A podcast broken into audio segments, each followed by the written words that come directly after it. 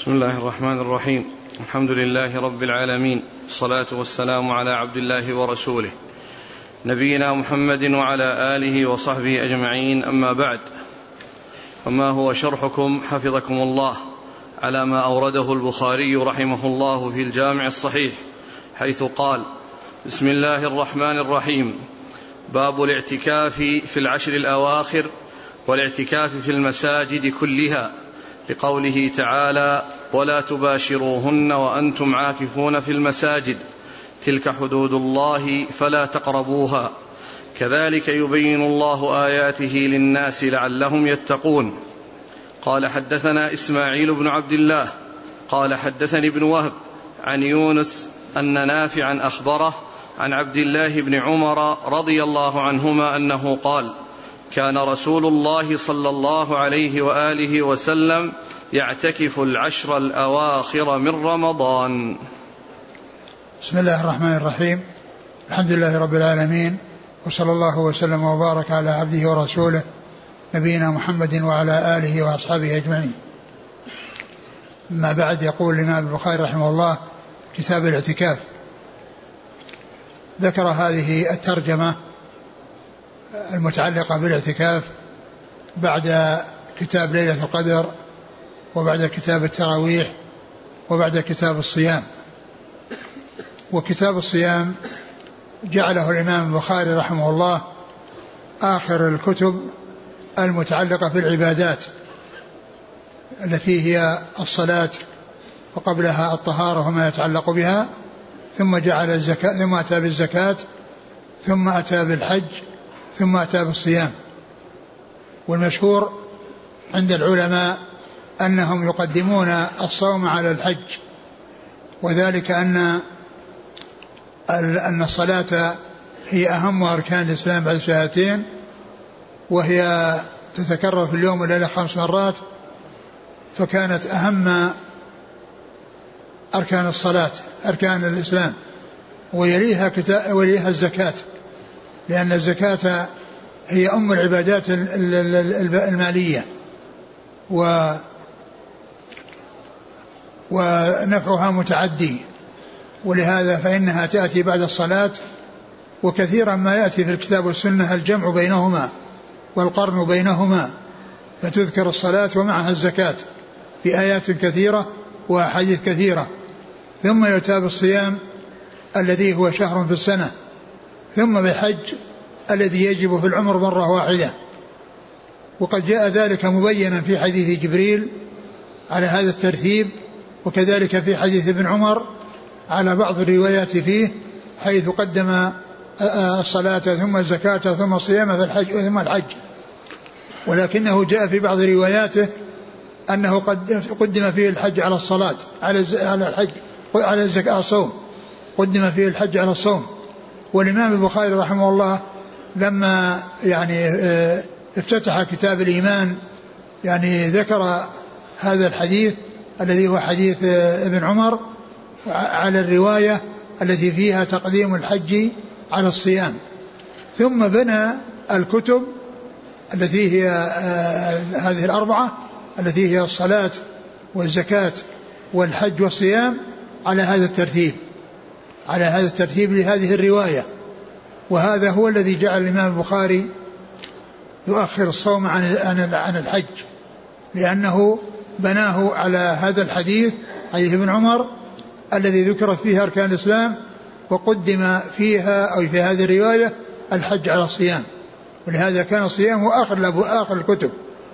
فلما ذكر الصيام ثم ذكر بعده التراويح ثم ذكر بعده ليلة القدر ذكر بعده الاعتكاف. ذكر بعده الاعتكاف. والاعتكاف هو اللغة المكث في الشيء وملازمته. وأما في الشرع المقام في المسجد من شخص مخصوص على وجه مخصوص. ومعلوم أن المعاني الشرعية أنها تكون جزءا من جزئيات المعاني اللغوية. لأن المعنى اللغوي يكون واسع والمعنى الشرعي خاص مندرج تحت ذلك المعنى الواسع. فالمكث والملازمة للشيء هذا شيء عام ولكن المعنى الشرعي المكث في المسجد أو المقام في المساجد. المقام أي الوجود والبقاء في المساجد من شخص مخصوص على وجه مخصوص. فذكر المساجد يعني فيه أن أن الاعتكاف لا يكون في المساجد لا يكون في البيوت. وإنما يكون في المساجد وإنما يكون في المساجد.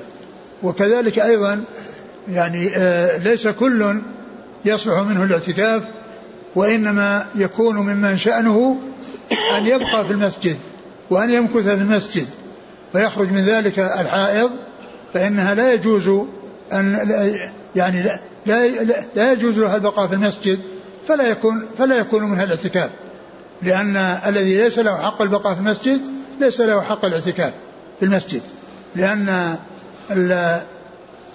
وكذلك أيضا الجنب يعني قبل أن يغتسل فإنه ليس له أن يمكث في المسجد ليس له أن يمكث في المسجد وعلى وجه مخصوص يعني على الصفة التي يكون فيها الإنسان آه، مقبلا على الله عز وجل ومنشغلا بالذكر والدعاء وقراءة القرآن وعدم ال ال الاختلاط بالناس وأن تكون حاله آه، في الاعتكاف كالحالة التي كحاله التي لا يكون فيها معتكفا فإنه لا بد في الاعتكاف أن يكون فيه خلوة وأن يكون فيه انفراد لكنه لا يعني ذلك أنه لا يتحدث مع أحد يعني أحيانا ولا أنه يجلس مع أحد أحيانا وإنما الأصل فيه أن الإنسان يكون على حدة. ولهذا النبي صلى الله عليه وسلم كان يعني يعتكف في مكان خاص وكان يضرب له خباء يجلس فيه ويكون فيه صلوات الله وسلامه وبركاته عليه. فإذا المعنى الشرعي جزء من جزئيات المعنى اللغوي وهذا كما عرفنا مضطرد في كثير من من من من, من الكتب والأبواب من الكتب. مثل مثل الصيام فإنه في اللغة الإمساك. أي إمساك؟ وفي الشرع إمساك مخصوص وهو الإمساك عن الأكل والشرب وسائر المفطرات من طلوع الفجر إلى غروب الشمس. وكذلك الحج لغة القصد. أي قصد؟ وفي الشرع قصد البيت العتيق لأداء أعمال مخصوصة وكذلك العمرة هي في اللغة الزيارة ومطلقة وفي الشرع زيارة البيت للطواف فيه والسعي بين الصفا والمروة والتقصير أو الحلق. فتكون المعاني اللغوية غالبا جزء من جزئيات المعاني المعاني اللغوية جزء من جزئيات المعاني الشرعية. وقد وقد يأتي المعنى اللغوي المعنى اللغوي يعني جزء من جزئيات المعنى الشرعي كالصلاة لأن الصلاة في اللغة الدعاء ومعلوم أن الصلاة الشرعية فيها أفعال وأقوال مخصوصة ولكن من الأقوال المخصوصة الدعاء. من الأقوال المخصوصة التي تكون في الصلاة الدعاء. فالصلاة في اللغة الدعاء وفي الشرع هي أقوال وأفعال مخصوصة مبتدأة بالتكبير ومختتمة بالتسليم.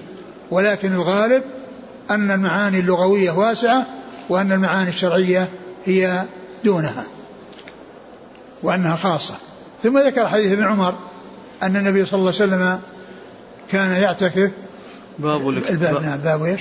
باب الاعتكاف في العشر الأواخر والاعتكاف في المساجد كلها لقوله تعالى ولا تباشروهن وأنتم عاكفون في المساجد باب الاعتكاف باب الاعتكاف في العشر الأواخر من رمضان وفي المساجد كلها. وفي المساجد كلها. لقوله ولا تباشروهن وأنتم عاكفون في المساجد. ف الاعتكاف في العشر الأواخر هذا هو اللي استقر عليه أمر رسول الله صلى الله عليه وسلم وكان قبل ذلك يصوم. قبل العشر الأواخر يتحرى ليلة القدر ثم إنه أخبر وأعلم بأنها تكون في العشر الأواخر فكان عليه الصلاة والسلام يعتكف العشر الأواخر من رمضان. يعتكف العشر الأواخر من رمضان يتحرى ليلة القدر التي لا تخرج عن العشر الأواخر من رمضان. فإذا الاعتكاف آه الذي استقر عليه أمر الرسول صلى الله عليه وسلم وأنه كان يعتكف أن أنه يعتكف في العشر الأواخر من رمضان وأن الاعتكاف يكون في العشر الأواخر من رمضان لأنها لأن الليلة ليلة القدر تكون في هذه العشر والنبي صلى الله عليه وسلم كان قبل أن يعلم بأنها في العشر يعتكف قبلها وبعد أن علم آه، أنها في العشر الأواخر كان يعتكف في العشر الأواخر صلوات الله وسلامه وبركاته عليه وكان يعتكف في مسجده.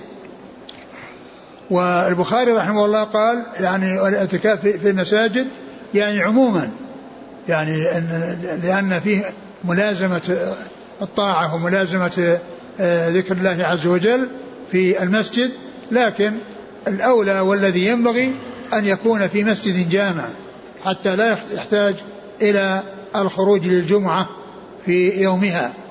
فإنه إذا كان في المساجد الأخرى يحتاج إلى أنه ينتقل من مسجده الذي اعتكف فيه إلى إلى مسجد تقام فيه الجمعة فالأولى والأفضل أن يكون الاعتكاف في مسجد تقام فيه الجمعة ولو اعتكف في مسجد آخر من المساجد فإنه له ذلك ويوم الجمعة لا بد أن ينتقل إلى مسجد يجمع فيه فيصلى فيه. والدليل الذي استدل به البخاري على الاعتكاف في المساجد كلها هذا العموم الذي جاء في الآية. ولا تباشروهن وأنتم عاكفون في المساجد. فذكر الاعتكاف وأنه يكون في المساجد. والمباشرة يعني إنما الذي هو الجماع ليس ليس محله المساجد وإنما محله البيوت. فإذا الاعتكاف يعني إنما يكون في المساجد ولا يجوز فيه الجماع ولا تجوز فيه المباشرة وإنما يعني هذه الأمور لا تفعل إلا خارج المسجد ولا تكون في المسجد. نعم. حديث أما حديث لا اعتكاف إلا في المساجد الثلاثة. الحديث لا اعتكاف إلا في المساجد الثلاثة معناه أنه لا اعتكاف أفضل ولا اعتكاف أهم. ولا يعني ذلك أنه آه، لا يجوز الاعتكاف في المساجد الأخرى فإن الاعتكاف للمسلمين سائغ في كل مكان في بلدانهم وليس مقصورا على ثلاث مساجد وإنما ذكر هذه المساجد الثلاثة يعني لا اعتكاف أفضل ولا اعتكاف أكمل إلا ما كان في هذه المساجد الثلاثة لأن هذه المساجد الثلاثة مساجد الأنبياء مساجد الأنبياء وهي التي تشد لا تشد الرحال إلا إليها. فالاعتكاف فيها له ميزة لكن لا يعني ذلك أنه لا يجوز الاعتكاف في غيرها لأن قوله, صلى قوله سبحانه وتعالى وأنتم عاكفون في المساجد يدل على العموم. وأنه يكون في المساجد ولهذا استدل البخاري رحمه الله بهذا العموم آه، على العموم على عموم الاعتكاف في المساجد كلها بهذه الآية الكريمة. قال عن عن ابن عمر كان رسول الله صلى الله عليه وسلم يعتكف العشر الأواخر من رمضان. يعني هذا في آخر أمره عليه الصلاة والسلام وإلا فإنه كان يعتكف العشر الوسط يعتكف وقد اعتكف في الأول ثم في العشر الوسط ثم استقر أمره على الاعتكاف في العشر الأواخر. ولهذا هنا قال كان يعتكف العشر الأواخر من رمضان وكان من الألفاظ التي تدل على الاستمرار وعلى الدوام تدل على الاستمرار والدوام. ولكنها قد تأتي أحيانا لغير الاستمرار ولغير الدوام وإنما تأتي للمرة الواحدة. كما جاء في حديث عائشة رضي الله عنها قالت كنت أطيب رسول الله صلى الله عليه وسلم لإحرامه قبل أن يحرم ولحله قبل أن يطوف بالبيت وهو صلى الله عليه وسلم لم يحج إلا حجة واحدة. لم يحج إلا حجة واحدة. فكانت طيبته عند حله أي التحلل الأول بعدما رمى ونحر وحلق فإنها طيبته وذهب إلى البيت العتيق لطواف الإفاضة. فقولها كنت أطيب رسول الله صلى الله عليه وسلم لإحرامه قبل أن يحرم. هذا على عمومه. لإحرامه قبل أن يحرم يعني حصل ذلك منه وتكرر. فإنه صلى الله عليه وسلم حج واعتمر واعتمر عدة عمر وكان يتطيب عند إحرامه قبل أن يحرم. ولكن قولها ولحله قبل أن يطوف بيت هذه لا تكرار فيها لأنها حصلت مرة واحدة لأن الرسول صلى الله عليه وسلم حج حجة واحدة وحصل منه ذلك أو منها ذلك معه صلى الله عليه وسلم مرة واحدة لكن الغالب والأصل هو أن كانت تفيد الاستمرار وتدل على الدوام. نعم. قال حدثنا إسماعيل بن عبد الله الويسي عن ابن وهب. عبد الله بن وهب. عن يونس. يونس بن بن بن, بن, بن عبيد. عن نافع. بن عبيد. يونس بن عبيد عن نافع تلميذه مصري. من هو؟ ابن وهب. أيوه. يروي عن يونس. إيه. يروي عن يونس؟ إيه. ابن وهب يروي عن يونس. يونس يونس بن يزيد الأيلي. نعم. يونس بن يزيد الأيلي عن إيش؟ عن نافع. آه. عن عبد الله بن عمر. بس ما أدري هل هو ما أدري هل هو هذا أو انه يونس بن عبيد. لأن يونس بن عبيد متقدم على يونس بن يزيد.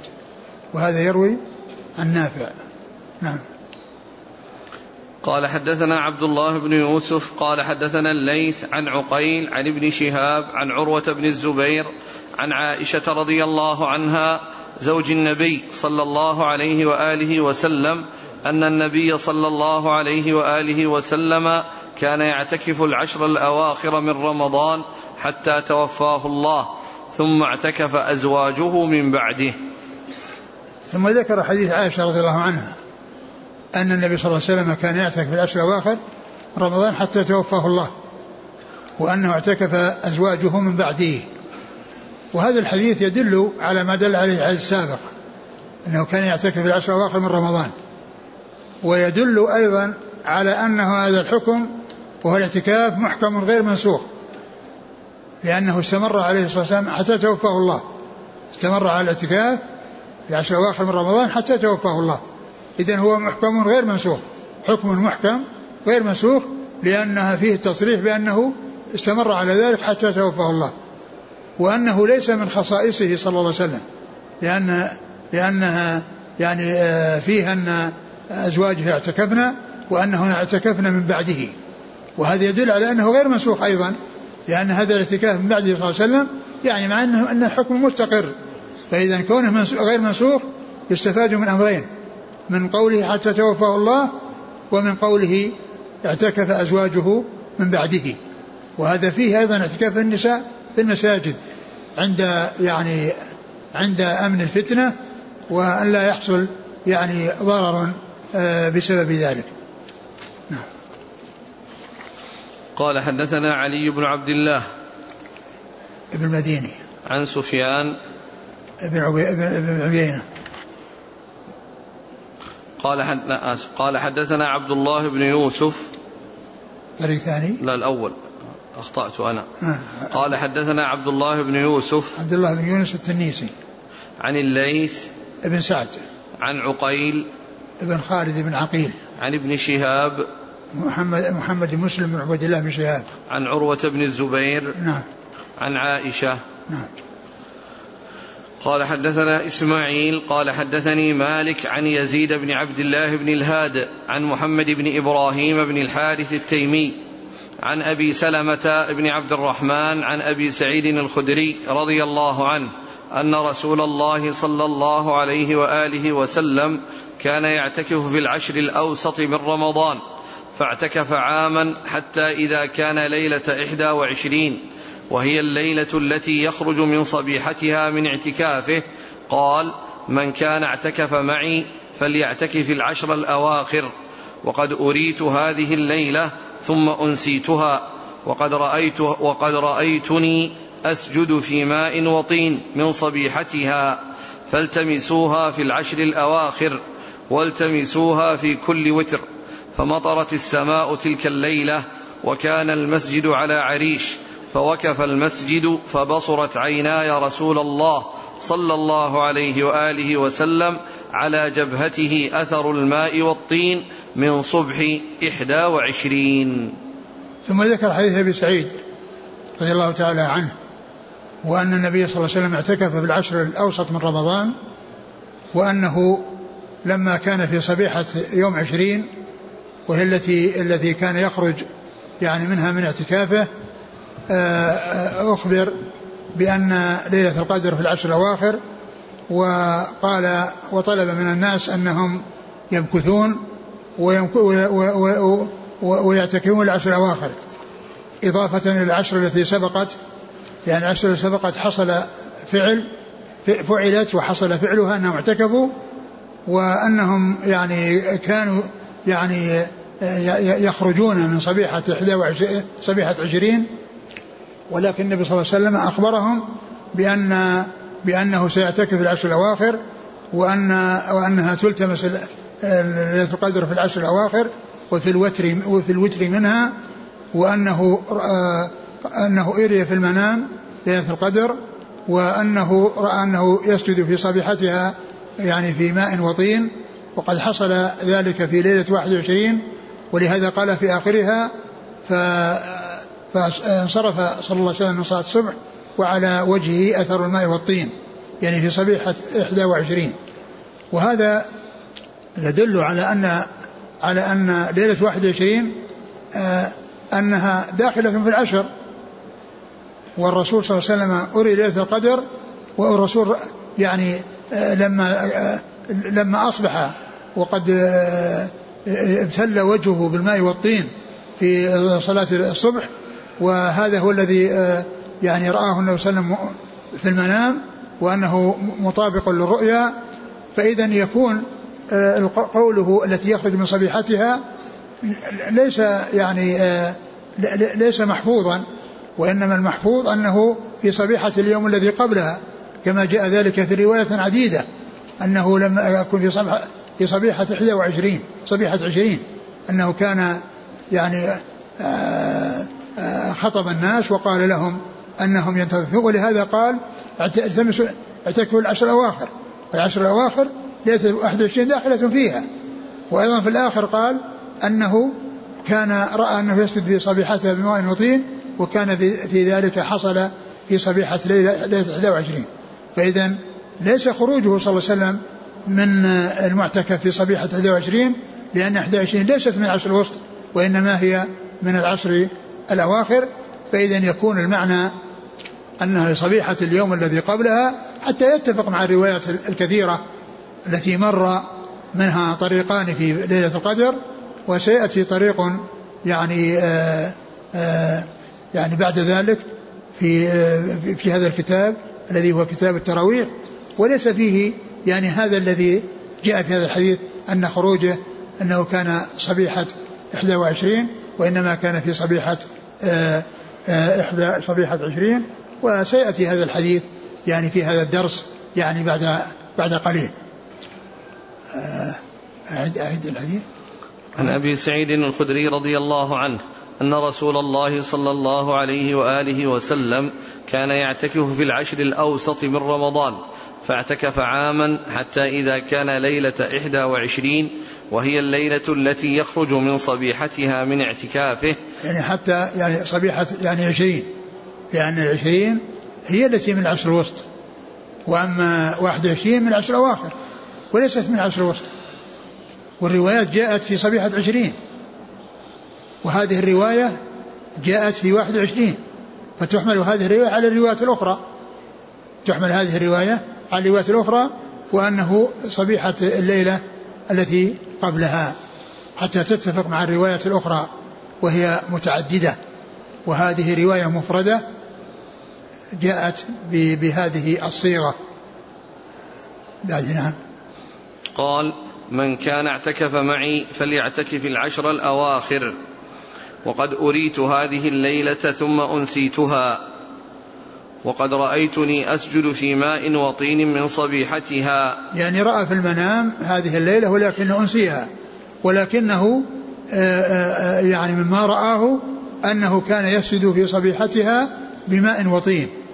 يعني بعد بعد ما أن تمضي تلك الليلة يعني يسجد في صبيحتها بماء وطين وقد تحقق وقد حصل ذلك في ليلة 21 حيث كان بعد انصرافه من صلاة الصبح وقد جاءت السحابة ونزل المطر وخر السقف حتى كان في مكان سجوده صلى الله عليه وسلم فانصرف من صلاة الصبح وعلى وجهه أثر الماء والطين من صبيحة إحدى وعشرين. فيكون يعني هذه الرواية التي جاء فيها ذكر أن خروج صبيحة 21 مع أن آخره يناقض يعني يختلف مع أوله لأن هناك صبيحة 21 وهناك يعني آه انصرف من صلاة الصبح يعني ليلة 21 وفي وجه أثر المعطين فهذا يبين أن هذه الرواية غير محفوظة وأن المحفوظة هي الروايات الأخرى التي هي في صبيحة عشرين نعم. فالتمسوها في العشر الأواخر والتمسوها في كل وتر. فالتمسوها في العشر الأواخر. والتمسوها في كل وتر. يعني في العشر الأواخر تشمل الأشفاع والأوتار ولكن الآحاد تتأكد لأنه جاء التنصيص عليها بعدما ذكرت العشر الأواخر وهي تشمل الآحاد والأشفاع نص على الآحاد آه، والتماسها في الآحاد تأكيدا لها وأنها تكون يعني آه، أحرى يعني من غيرها. نعم. فالتمسوها في العشر الأواخر والتمسوها في كل وتر. فمطرت السماء تلك الليلة. وك... يعني تلك الليلة التي يعني آه، بدأوا فيها بالاعتكاف في العشر الأواخر وهي ليلة 21 نعم. وكان المسجد على عريش. عريش يعني من من من جذو من جريد النخل. كان عريش يعني يعني خشب وفوق الخشب جريد النخل وفوقه طين. فيعني خر السقف ونزل الماء وصار في مصلى رسول الله صلى الله عليه وسلم فانصرف من صلاة الصبح وعلى وجهه أثر الماء والطين. وهذه رؤيا رآها النبي صلى الله عليه وسلم وقد وافقت يعني تأويل الرؤيا يعني صار مطابقا للرؤيا. صار مطابقا للرؤيا لأن الرؤيا يعني لها حالتان. إما أن تكون الرؤيا مطابقة للمرء أو تكون على سبيل المثال. وهذه مما حصلت فيه الموافقة للمرء لأنه رأى أنه يسجد ماء وطين والتأويل أنه صار يسجد ماء وطين. فصارت التعبير أو التأويل مطابق للرؤيا. ومثل هذا أحد صاحبي يوسف الأول الذي رأى أنه يعصر خمرا يعني صار التأويل أنه يعصر خمرا. يعني صار العمل في اليقظة يعني مطابق للذي حصل في المنام. بخلاف الثاني الذي رأى أنه يحمل خبزا على رأسه تأكل الطير منه فإن هذا على على سبيل التمثيل وليس على سبيل المطابقة. وذلك أنه يصلب ويقتل ويعلق في خشبة ويكون يعني رأسه متصل برقبته يعني بشيء يعني يمسك فيأتي الطير وينزل على الرأس يعني الذي فيه القطع وعلى كذلك الجسم الذي هو قطع منه الرأس فيأخذ الطير يعني من هذا. فصار هذا على سبيل التأويل. وذلك أن أن كونه يحصل في الواقع لأن الطير يهاب من الإنسان. فإذا كان على رأس الخبز ما راح يجي الطير ينزل عليه ويأخذه لأنه يخاف الإنسان يمسكه. ف ولكن هذا يعني أنه يكون يقتل ويصلب ويكون قطع اللحم ظاهرة فيأتي ويقف يعني على رأسه أو على بقية جسمه فيأخذ من هذا الذي هو محل القطع. فهذا صار على على سبيل التمثيل والأول على سبيل الحقيقة والموافقة والحديث الذي معنا من جنس رؤيا آه، صاحب يوسف الأول الذي وقعت فيه الرؤيا وقع فيه التعبير والتأويل مطابقا للرؤيا. نعم. قال فوكف المسجد. وكف المسجد خر. يعني خر السقف من فوق. لأنه يعني راح من شقوق الطين مع شقوق الجريد ونزل. نعم. فبصرت عيناي رسول الله صلى الله عليه وآله وسلم على جبهته أثر الماء والطين من صبح إحدى وعشرين. يعني فهذا الذي حصل الذي أخبره الرسول أنه رأى يسمع وطين رآه أبو سعيد يعني عندما انصرف النبي صلى الله عليه وسلم من صلاة الغداة في صبيحة 21 وعلى وجهه أثر الماء والطين فتبين أن ليلة القدر في تلك السنة حصلت في ليلة 21 ومعلوم والروايات تدل على أنها لا تنحصر في ليلة واحدة في جميع السنوات. وإنما تتنقل في العشر الأواخر. وآكدها يعني ليلة 27 ولكنها لا تنحصر في ليلة أو لا تقتصر في على ليلة وإنما تكون في يعني في العشر ولا تت ولا تخرج عن العشر ولا تكون في ليالي أخرى غير العشر وإنما هي فيها ولكنها متنقلة بدليل أنه جاء أحاديث تدل على التماسها في السبع الأواخر وعلى التماسها يعني في يعني بعد ليلة 21 والتماسها في الآحاد من العشر وفي العشر كلها كما في الحديث الذي مر ولكنها هذه السنة وقعت في ليلة 21 نعم. قال حدثنا إسماعيل هو ابن عبد الله الويسي نعم نعم. عن مالك نعم. عن يزيد بن الهادي يزيد بن عبد الله بن الهاد نعم. عن محمد بن إبراهيم بن الحارث التيمي نعم. عن أبي سلمة بن عبد الرحمن عن أبي سعيد الخدري. نعم. قال رحمه الله تعالى باب الحائض ترجل المعتكف. قال حدثنا محمد بن المثنى قال حدثنا يحيى عن هشام قال أخبرني أبي عن عائشة رضي الله عنها أنها قالت كان النبي صلى الله عليه وآله وسلم يصغي إلي رأسه وهو مجاور في المسجد فأرجله وأنا حائض. ثم قال باب الحائض ترجل المعتكف. الحائض ترجل المعتكف. الحائض ترجل المعتكف وهي في بيتها والمعتكف في المسجد. يعني فيكون هو في طرف المسجد من جهة البيت وهي في طرف طرف البيت من جهة المسجد. فيدني رأسه وهو في المسجد إليها فترجله وهي حائض فترجله يعني تسرحه وتدهنه وتمشطه تحركه بالمشط. هذا هو الترجيل. وهي حائض يعني لأنها لا تدخل المسجد ولا تبقى فيه. لا تمكث المسجد وإنما تكون في بيتها خارج المسجد. فالرسول صلى الله عليه وسلم يعني كانت آه، يدني إليها رأسه فترجله وذلك أنه يكون في المسجد في آخره من جهة البيت وهي في آخر البيت من جهة المسجد فيمد إليها رأسه وهو في المسجد فترجله.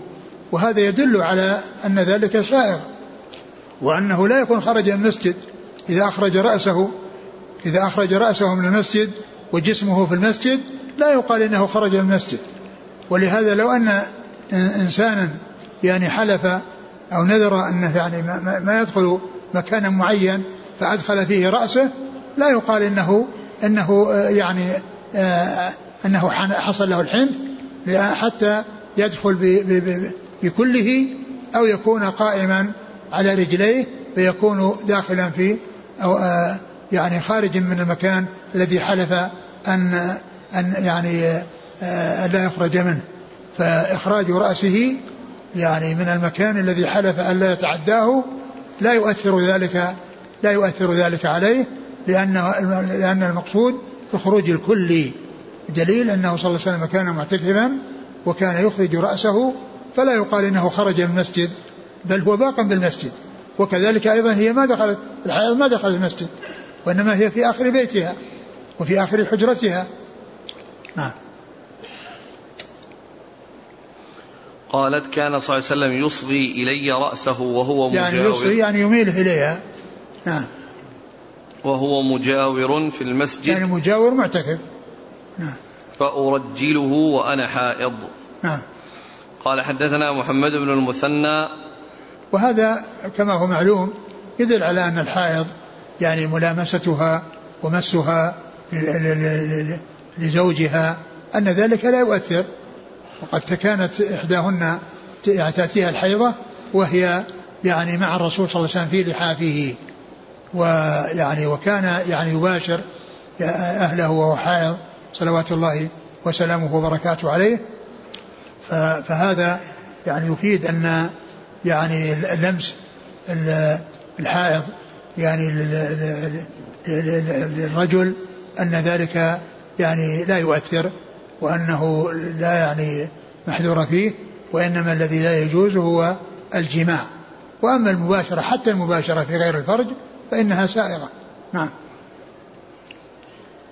لكن لغير المعتكف لأن المعتكف لا يحصل منه الجماع ولا يعني مباشرة. نعم. قال حدثنا محمد بن المثنى نعم.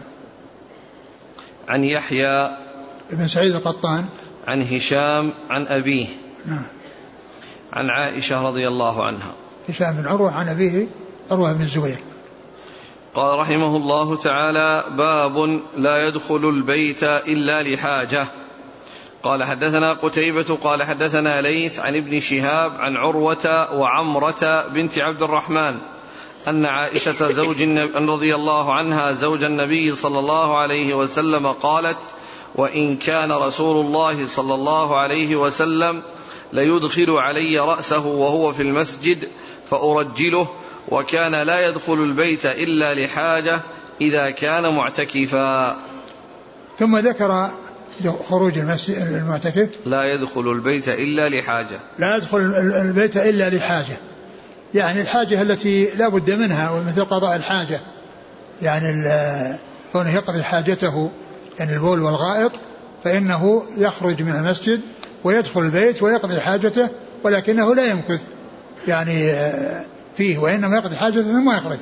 فكان عليه فكان أورد هذا الحديث الذي فيه ما في الذي قبله لأنه صلى الله عليه وسلم كان يخرج إليها رأسه فترجله وهو, وهو حائض وهو وهي حائض وهو في المسجد ثم كذلك وأنه لا يدخل البيت إلا لحاجة أي لحاجة الإنسان. نعم. قال حدثنا قتيبة نعم بن سعيد. عن ليث قتيبة بن سعيد بن جميل بن طريف البغلاني هو يعني آه، من رجال الكتب الستة وشيخ لخمسة منهم. إلا ابن ماجه وهو السادس فإنه ليس من شيوخه ولكنه من رجاله لأنه يروي عنه بواسطة يروي عنه بواسطة وهو من رجاله وليس من شيوخه.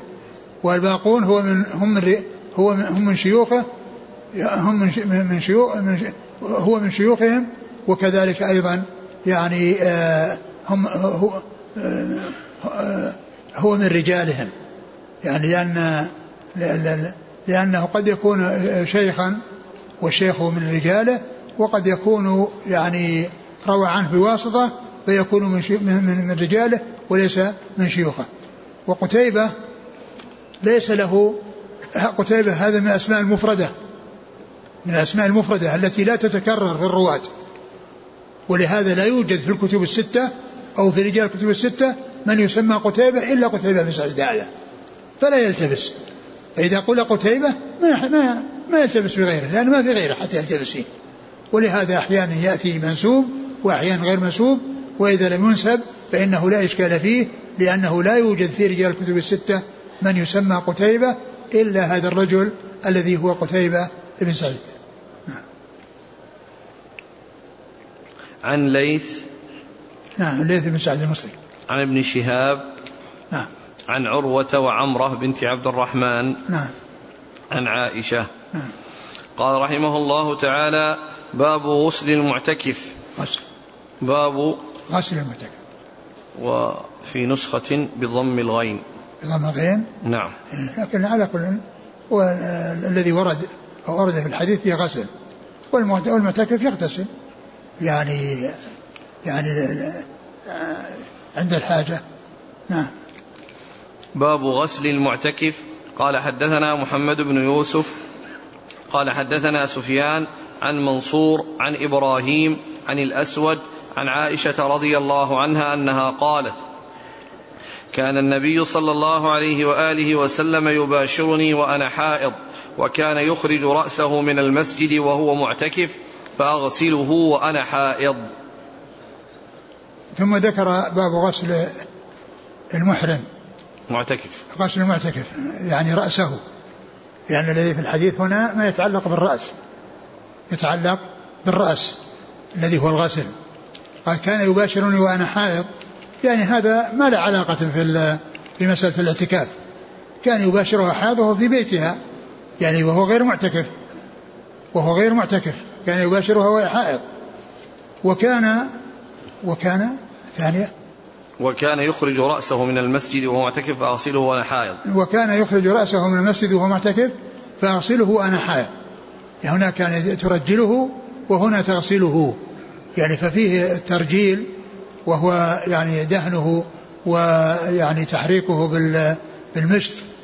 يعني وكذلك أيضا هنا تغسله. يعني ففيه يعني الترجيل وفيه الغسل وأن وأن ملامسة المرأة للرجل وهي حائض أن ذلك لا بأس به. فكانت ترجله وتغسل رأسه ترجل رأسه وتغسل رأسه وهو محرم وهو وهو معتكف فيخرج فيخرج رأسه يعني آه، على الحجرة من المسجد وهي تقوم بترجيله وغسله. نعم. قال حدثنا محمد بن يوسف هو؟ فريابي نعم. عن سفيان الثوري نعم. عن منصور ابن معتمر عن إبراهيم ابن يزيد بن قيس النخعي. عن الأسود النخعي. عن عائشة. نعم. قال رحمه الله تعالى باب الاعتكاف ليلا. قال حدثنا مسدد قال حدثنا يحيى بن سعيد عن عبيد الله قال أخبرني نافع عن ابن عمر رضي الله عنهما أن عمر رضي الله عنه سأل النبي صلى الله عليه وآله وسلم قال كنت نذرت في الجاهلية أن أعتكف ليلة في المسجد الحرام. قال فأوف بنذرك. ثم قال الاعتكاف ليلا؟ نعم. باب الاعتكاف ليلا. يعني أن الاعتكاف يعني لا يعني يشترط فيه أنه لا يكون إلا مع الصيام. لأن الليل ليس محل للصيام. الليل ليس محل للصيام. وقد جاء ما يدل على الاعتكاف ليلا كما في حديث عمر رضي الله عنه أنه سأل النبي صلى الله عليه وسلم وقال إنه نذر في الجاهلية والمقصود به في حال في حال الشرك وهو قبل أن يسلم أن يعتكف ليلة في المسجد الحرام. فأمره صلى الله عليه وسلم بأن يفي بنذره. فدل هذا على أن المعتكف إذا نذر قربة يعني في الجاهلية وأنه يعني آه، فإنه يأتي بها في الإسلام ويقضي أو يوفي بنذره في الإسلام. فكما يعني جاء في هذا الحديث أن أن الرسول أمره بأن يفي بنذره.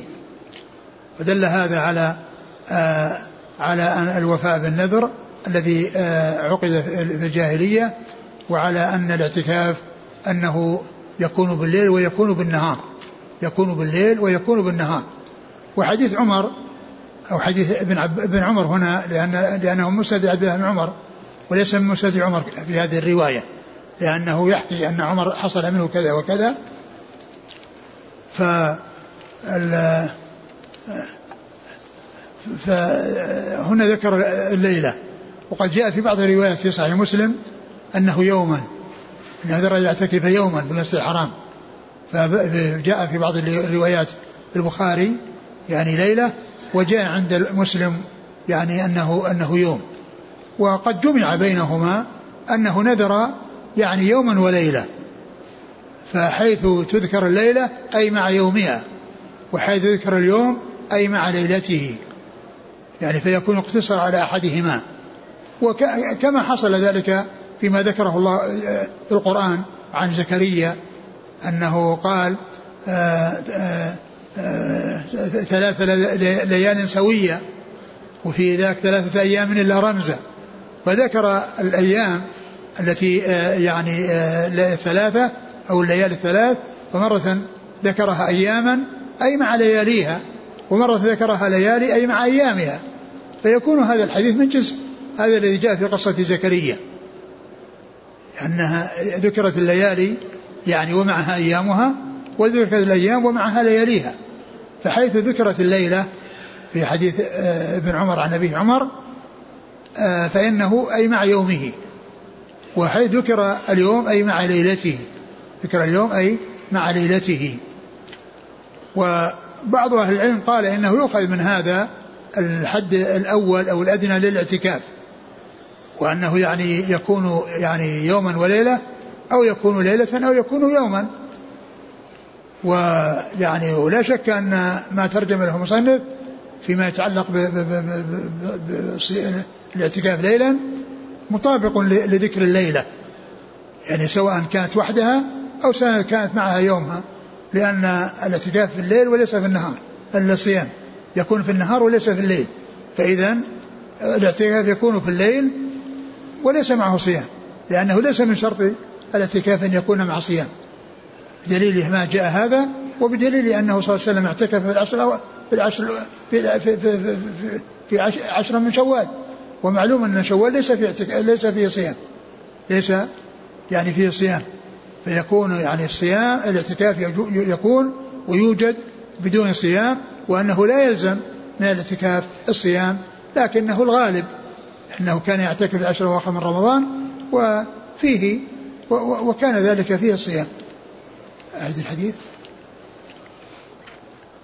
عن عمر أنه سأل النبي صلى الله عليه وسلم قال كنت نذرت في الجاهلية أن أعتكف ليلة في المسجد الحرام قال فأوف بنذرك. نعم. قال حدثنا مسدد نعم مسرحد. عن يحيى بن سعيد عن عبيد الله. القطان عن عبيد الله العمري. عن نافع عن ابن عمر. نعم. قال رحمه الله تعالى باب اعتكاف النساء. قال حدثنا أبو النعمان قال حدثنا حماد بن زيد قال حدثنا يحيى عن عمرة عن عائشة رضي الله عنها أنها قالت كان النبي صلى الله عليه وآله وسلم يعتكف في العشر الأواخر من رمضان فكنت أضرب له خباء فيصلي الصبح ثم يدخله.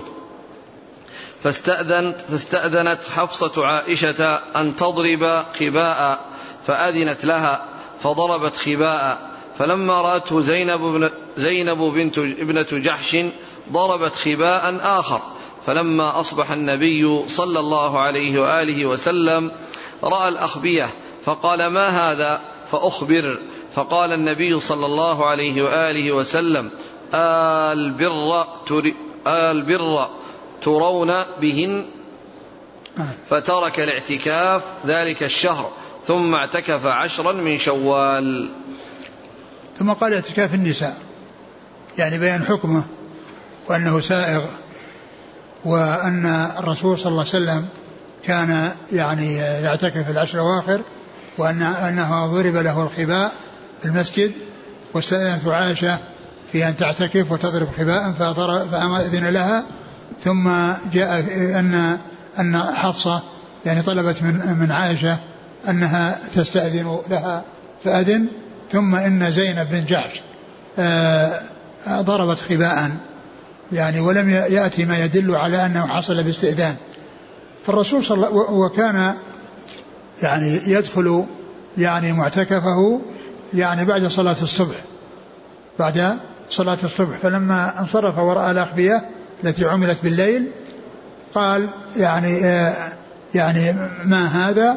وعرف أن أن هذا من أنه من نسائه وأنهن ثلاث وقد أذن لاثنتين ولم يأذن للثالثة فخشي أن تتتابع آه، النساء وتتابع أمهات المؤمنين يعني على ذلك ويفعلن مثل ما فعلت يعني هؤلاء الثلاث.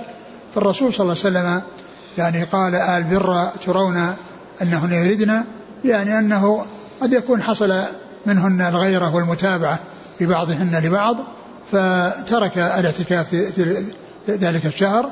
أو تلك السنة في ذلك في ذلك الشهر تلك السنة وتركنا معه واعتكف يعني بعد ذلك عشرا من شوال. اعتكف تلك السنة عشرا من من, من شوال. ودل هذا على ما ترجم له المصنف لأن الحديث فيه أنه أذن لعائشة وحفصة وهذا يدل على جواز اعتكاف النساء وسبق أن مر في الحديث السابق الذي فيه أنه استمر على ذلك اعتكاف العشر حتى مات وأنه اعتكف أزواجه من بعده فهو دال على آه، أن النساء لهن أن يعتكفن وأن اعتكافهن يكون في المساجد لأن لأن لأن المساجد هي محل الاعتكاف ولو كان الاعتكاف في البيوت يعني سائغا لا أرشدهن صلى الله عليه وسلم إلى يعتكفن في في بيوتهن. ولم يكن هناك حاجة إلى أن يخرجن إلى المسجد فلما كان الرسول صلى الله عليه وسلم أذن لهن في الاعتكاف في المسجد دل على أن الاعتكاف للرجال والنساء إنما يكون إنما يكون في المساجد.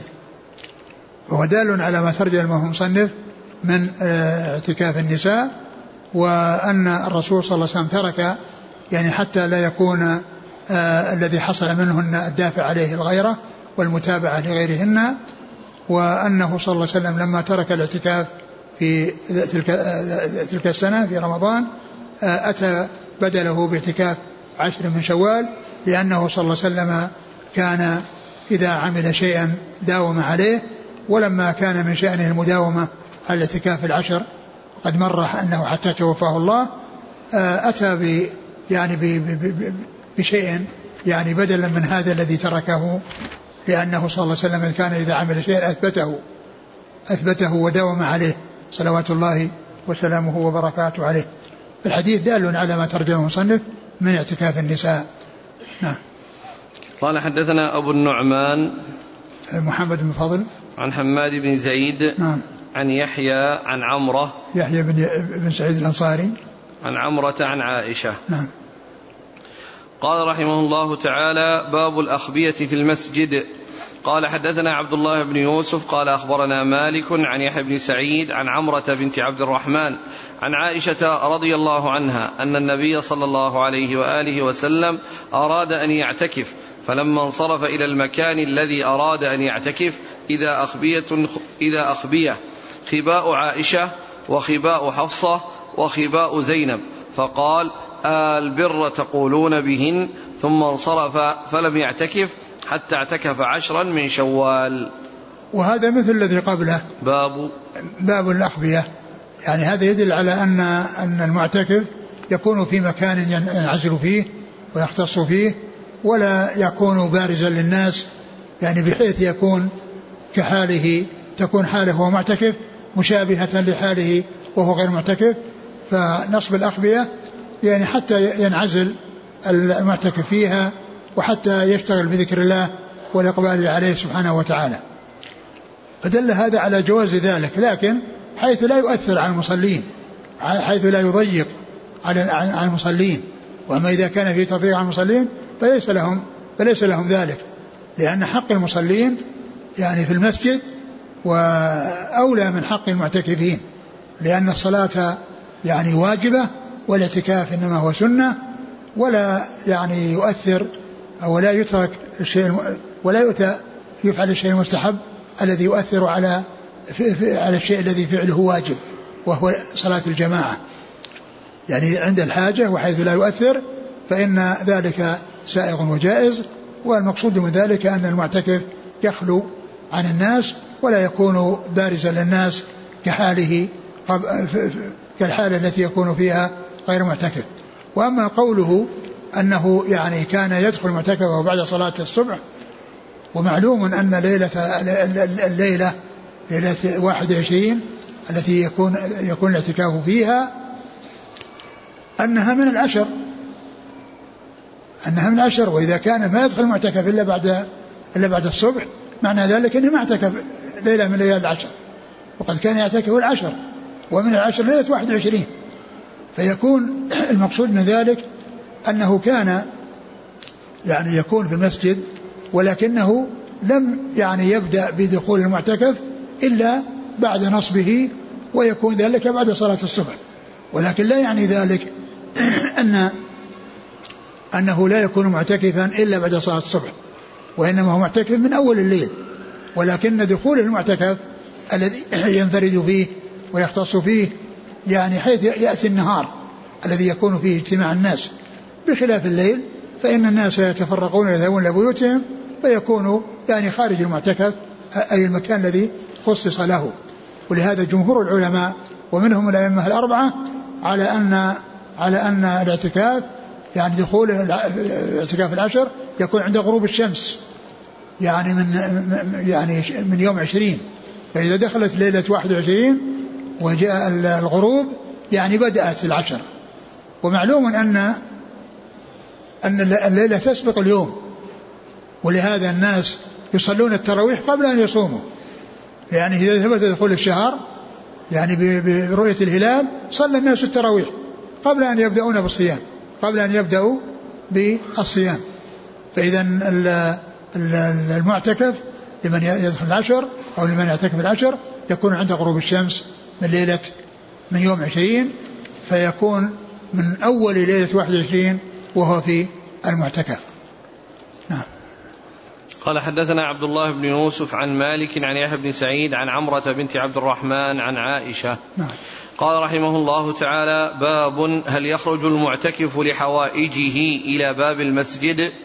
قال حدثنا أبو اليمان قال أخبرنا شعيب عن الزهري قال أخبرني علي بن الحسين رضي الله عنهما أن صفية زوج النبي صلى الله عليه وآله وسلم ورضي الله عنها أخبرته أنها جاءت رسول الله صلى الله عليه وآله وسلم تزوره في اعتكافه في المسجد في العشر الأواخر من رمضان فتحدثت عنده ساعة ثم قامت تنقلب فقام النبي صلى الله عليه وآله وسلم معها يقلبها حتى إذا بلغت باب المسجد عند باب أم سلمة مر رجلان من الأنصار فسلما على رسول الله صلى الله عليه وآله وسلم فقال لهما النبي صلى الله عليه وآله وسلم على رسلكما إنها إنما هي صفية بنت حيي فقال سبحان الله يا رسول الله وكبر عليهما. فقال النبي صلى الله عليه وآله وسلم إن فقال النبي صلى الله عليه وسلم إن الشيطان يبلغ من الإنسان مبلغ الدم وإني خشيت أن يقذف في قلوبك في قلوبكما شيئا. ثم ذكر بعد ذلك باب خروج. هل يخرج المعتكف لحوائجه إلى باب المسجد؟ هل يخرج المعتكف لحوائجه؟ إلى باب المسجد. معلوم أن باب المسجد وما وما وما وما هو في داخل المسجد كله من المسجد. ويعني وهنا يعني ذكر حديث قصة صفية رضي الله عنها وأنها جاءت إليه صلى الله عليه وسلم تزوره وهو معتكف وأنها تحدث تحدث معها ساعة وأنها قامت لتنصرف فقام معها معها ليرافقها يعني في طريقها إلى منزلها وخرج معها حتى جاء باب المسجد وذهبت لبيتها وجاء رجل مر رجلان من الأنصار ثم إنهما يعني انصرفا وقال على رسلكما إنها صفية بنت حيي يعني يخبر أن هذه المرأة التي معه إنما هي صفية.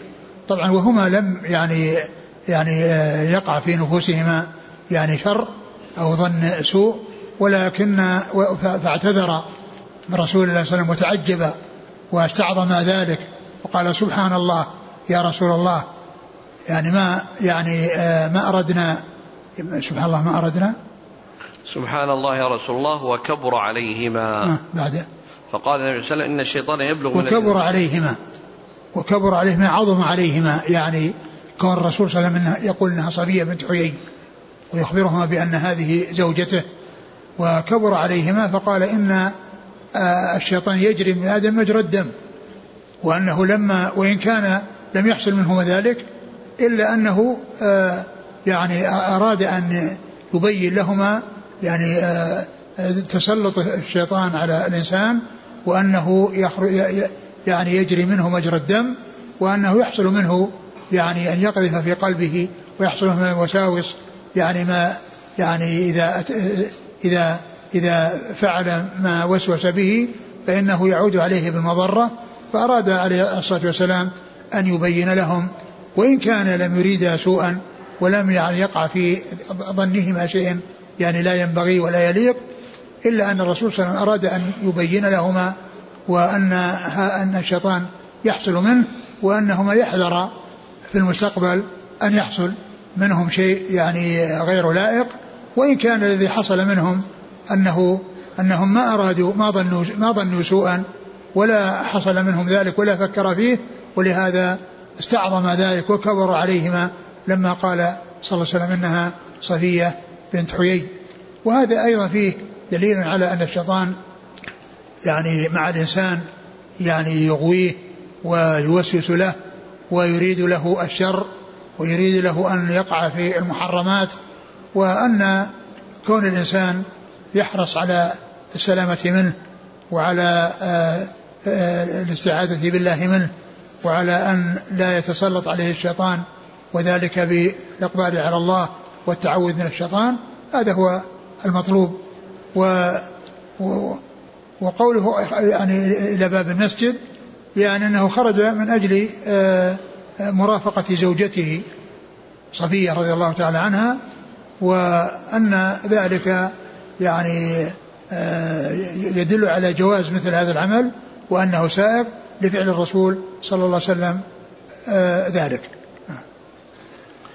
قال حدثنا أبو اليمان نعم الحكم بن نافع عن شعيب بن أبي حمزة. عن الزهري عن علي بن الحسين نعم. عن صفية. نعم.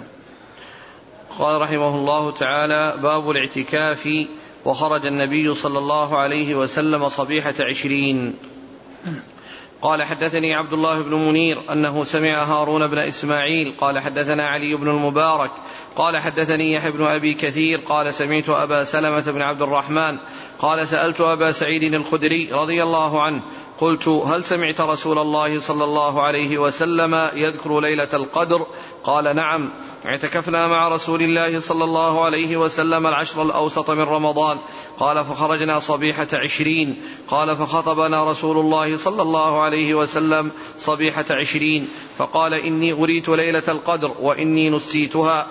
فالتمسوها في العشر الأواخر في وتر فإني رأيت أني أسجد في ماء وطين ومن كان اعتكف مع رسول الله صلى الله عليه وسلم فليرجع.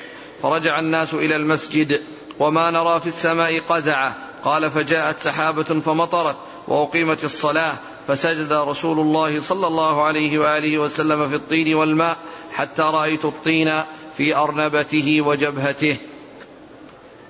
ثم ذكر باب الاعتكاف نعم. و خرج النبي صلى الله عليه وسلم صبيحة عشرين. باب الاعتكاف وخرج النبي صلى الله عليه وسلم صبيحة عشرين. يعني من الاعتكاف العشر الوسط رمضان. وهذا يبين أن الرواية السابقة يعني التي فيها أنه صبيحة 21 أنه يخرج أن أن أن المقصود به صبيحة الليلة التي قبلها. كما جاء في هذه الرواية وكما مر في كتاب ليلة القدر يعني من طريقين وفيه وفي كل منهما أنه يكون في صبيحة عشرين. فإذا المحفوظ هو صبيحة عشرين وليس صبيحة عشرين لأن ذلك يعني يكون مخالفا لما لما جاء في آخر الحديث وفي أثناء الحديث من أن آه، أن ليلة القدر حصلت ليلة 21 وأنه رؤي على وجه أثر المعطين صلوات الله وسلامه وبركاته عليه. وهو يبين وهذه الرواية هي التي تبين أن الرواية السابقة التي فيها ذكر أن الخروج صبيحة صبيحة 21 أنه يعني آه أن, أن, أن, أن, المقصود بصبيحة اليوم الذي قبلها بدليل هذا الحديث وغيره من الحديث التي سبقت التي فيها أن ذلك ليلة آه، عشرين. وبهذا يتبين أن العشر الأواخر تبدأ ب آه، تبدأ بليلة 21 وأنها يعني لا تبدأ بليلة 22 لأن العشر كان يعتكف العشر وأولها العشر ليلة 21 فيكون ما جاء في الرواية السابقة محمولا على هذه الرواية وغيرها من الروايات. والله تعالى أعلم وصلى الله وسلم وبارك على عبده ورسوله نبينا محمد وعلى آله وأصحابه أجمعين. بقي الإسناد. قال حدثنا عبد الله بن منير. نعم. عن هارون بن إسماعيل نعم. عن علي بن المبارك نعم. عن يحيى بن أبي كثير نعم. عن أبي سلمة بن عبد الرحمن نعم. عن أبي سعيد الخدري. نعم. جزاكم الله خيرا وبارك الله فيكم ألهمكم الله الصواب ووفقكم للحق شفاكم الله وعافاكم ونفعنا الله بما سمعنا غفر الله لنا ولكم وللمسلمين أجمعين. سبحانك اللهم وبحمدك نشهد أن لا إله إلا أنت نستغفرك ونتوب إليك.